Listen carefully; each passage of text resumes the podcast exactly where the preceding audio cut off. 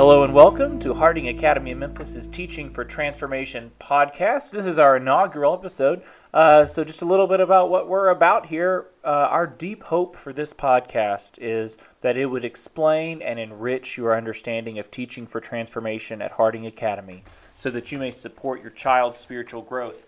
So, here at Harding Academy, we have a teaching framework called Teaching for Transformation. Uh, one of several member schools in the United States and Canada that uses this framework. And our goal is to help children see the value in what they're learning, what it means to God and in His story, instead of simply, today I learned some math or today I learned some science. What is the point of all this? How does it make us into better humans, but also into better followers of Christ? And how can we build that in our students? So I know that's a lot, that's a big, ambitious goal. So to kind of help you understand both how we do this, and what it looks like for your child. Over the next several episodes, we'll be speaking with different Harding Academy uh, teachers and administrators and kind of getting a look at what these practices look like on the ground floor. You know, what do they look like day in, day out for your child? Um, so we're getting started with really the most important concept in teaching for transformation. It's kind of the central thing that links it all together. It's called a deep hope. So you just heard our deep hope for this podcast. Uh, so clearly, it's something that we're important uh, is important to us. We talk about deep hopes in classrooms, in clubs, on sports teams. Everything around here has a deep hope. Uh, so they're really important to us. So hopefully, by the end of this episode, you have a good idea of, of what a deep hope is, how your child may be encountering it, and then what you can do as a parent at home to partner with us as we all work towards your child's spiritual development.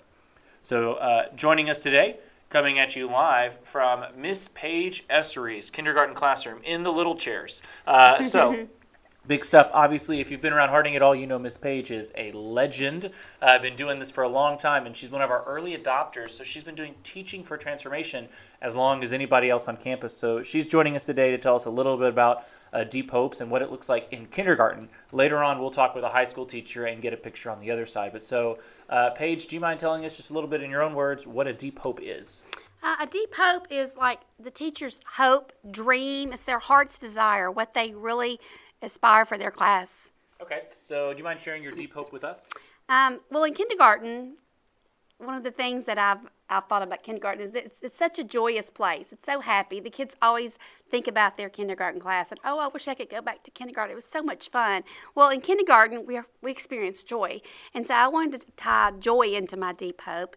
And one of the things that I've always found through the years is kids will ask me questions, and I'll just say, well, that's that's because of God. That's the way God did it. That's what God does. And so, my deep hope is that we will experience joy as we explore and discover that God is our creator and He is in control of all things in our world. So, that's my kindergarten deep hope. Well, and I think that's great. I think uh, as parents, when we think about what our small children do, ask questions is a huge one. So I'm sure you, as you say, you've heard a lot of them. So being able to have a great answer for that. I think one of the main things about a deep hope that, that I've noticed in my classroom we're not talking about one skill, one piece of knowledge. You know, some teachers would say, if you don't learn anything else in my class, you're going to learn to blank, mm-hmm. right? Right. Uh, but that's not what a deep hope is. I mean, it is the one thing that you're hoping they're taking from their class, but it's about more than a, a skill. So when your kids hear that deep hope and they see that on your wall, I'm looking at it right now, right? Mm-hmm. Like, what do you hope they take away from your class when they leave? I hope that they take away when, when they think of when they think, think of science and what we learned about in science, or think about social studies and what we've learned about the world and social studies, that they will they will just view everything with the thought that God created it, God made it, He is in control of it. Um, when we talk about the rain today, it was sunny yesterday and it's raining today. Well, we've been talking about weather and weather patterns, and God created that. That's a pattern. God is in control of it. Everything in our world is controlled by God, and I, I, I want them to know that. Mm-hmm. That's beautiful because I think it's they're going to learn all those things. They're going to learn. They're going to come out of kindergarten knowing weather patterns, knowing the science, the math, all the things that you instruct, mm-hmm. but the big picture, right? Mm-hmm, that, right. That I think can get missed sometimes. Uh, so, kind of walk us through, Paige. What does it look like for your kids to encounter your deep hope for the first time? Like, what does mm-hmm. that look like? And then how does it become something that they know? Because for one thing, for, it's one thing for you to say, "This is my deep hope." You know, you've written it out. You're planning lessons around it, but I mean, I know personally, your kids know your deep hope. Yeah. They recite it to me in the hallway. So, how do your kids come to know it and feel like it's part of their learning? At the beginning of the year, I, I write it out on the board, and of course they can't read at the beginning of the year, but we I talk about it, and we just look at it word for word. We talk about like um, we will experience joy. What does the word experience mean? So we talk about that, and then joy. What is joy? And we just take it word by word. What does it mean when we explore? What does it mean when we discover? And so they are unpacking it, and they are just really figuring out what the words mean and how how it can apply to them. And so I, I teach that the deep hope that way. Then I put motions with our deep hope. Um, when we experience joy, we do our hand like a fountain. We experience joy. As we explore, they put their hand over their eyes like they're searching for something. When they discover it's, aha, they put their hands up. That God is our creator. We point to God, and He is in control of all things in our world, and they they point their hands out toward the world. And so we say our deep hope, we understand the words, and then we put motions to it. And so we do that daily. We recite our deep hope, and they know exactly um, what it is. And then that way, when I'm teaching we come across something, we can say, hey, what have we discovered? What have we learned? Um, if we're having fun, when we learned about engineering and we made paper airplanes and we were outside throwing them in the wind and they could see how the wind carried it. That was such joy. We were exploring and discovering. We experienced joy in our science lesson and seeing how the wind that God provides for us carried our airplanes. That is great. Um, when you think about how your kids have received this, maybe even owned it a little bit, you know, it kind of it seems like it becomes a living part of your classroom Mm-hmm. that, that not just you're bringing up, but that the kids are bringing up, and Right. they are they are saying, hey, I mean, I assume they're saying, hey, we're exploring this, Right. Mm-hmm. And they're they're making those connections for you. Is there a, a time or a moment that stands out to you uh, where you have a student who makes that aha connection? You know, where they're doing something in your class. Um, and and they start piecing it together because I think that's kind of our goal. You know, is that we're setting this dream out. We want to provide that, but like, does it happen? How do we get there? Um, I, I know, for, for example, this week in our reading lesson, our story is called The Last Stop on Market Street. And um, part of TFT is are through lines. They're, they're things that we look for, they're values, um, Christian values, Christian characteristics that we for, look for in our life. And I know this week we were reading the story, and this little boy is on a bus with his grandmother, and at the end they end up at a soup kitchen serving soup to others. And it was great to hear a kid say, Oh, he's being a community builder. Um, they're servant workers. At one point, there's a man on the um, bus that's playing a guitar, and, and someone said, He's a beauty creator. So they're applying these things just even to a reading story. They can see things that tie in to the TFT. That's right. Mm-hmm. Well, and I've seen too uh, using those through lines, which we're going to talk about, you know, in another one, so you'll hear more about those. Don't don't feel like you missed out. Um, but I've even seen in other classrooms too, like it's taking that deep hope, seeing how it pulls in those through lines. It pulls in this idea of God's story and your role in it, your job, right? Mm-hmm. Teaching for transformation or TFT, it's not a not a passive. We're teaching you what to know. We're teaching you how to be Right. how to right. how to do. Um, what do you hope your And- kids are going to do with that? And I and I love how in any lesson I teach, I can I can just they'll spark thoughts in my mind where I can have an, a time that I can explain to the kids how this shows that God loves them, how God cares for them, um, what all He's done for us. And I love that in, in any of my subjects, math, when we're learning about patterns and we can talk about the patterns that we see in the world, things that God created. I love that I can just I can pull that out just in any subject.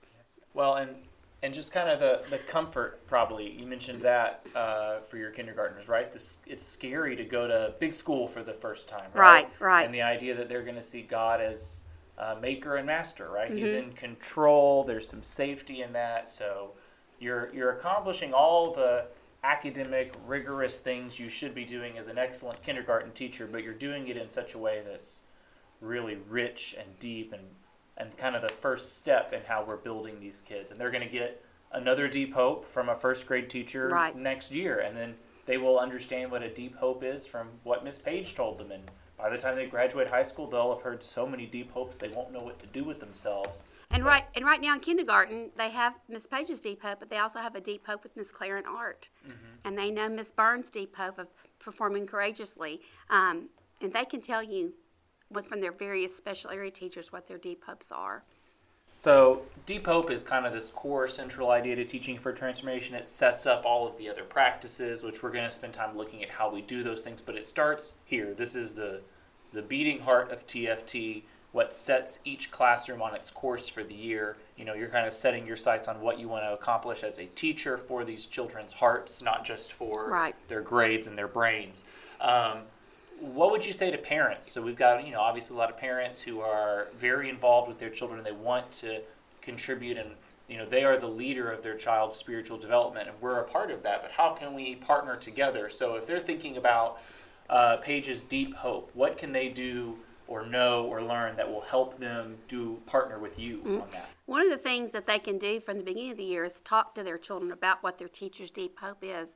Um, like my, right now, my students can recite it. You know, they can act it out. They do the motions with it. But you know, talk to your child, see if they know what their teacher's deep hope is, and then when you're doing homework and you're and you're helping your child with their studies, um, you might could um, see how their teacher's deep hope applies to their subject matter um, what they're learning at home. Um, when you're when you're in the car with your child driving and you're and you're just looking out the window and you see nature and you see something in the world, you could you could relate things that you see.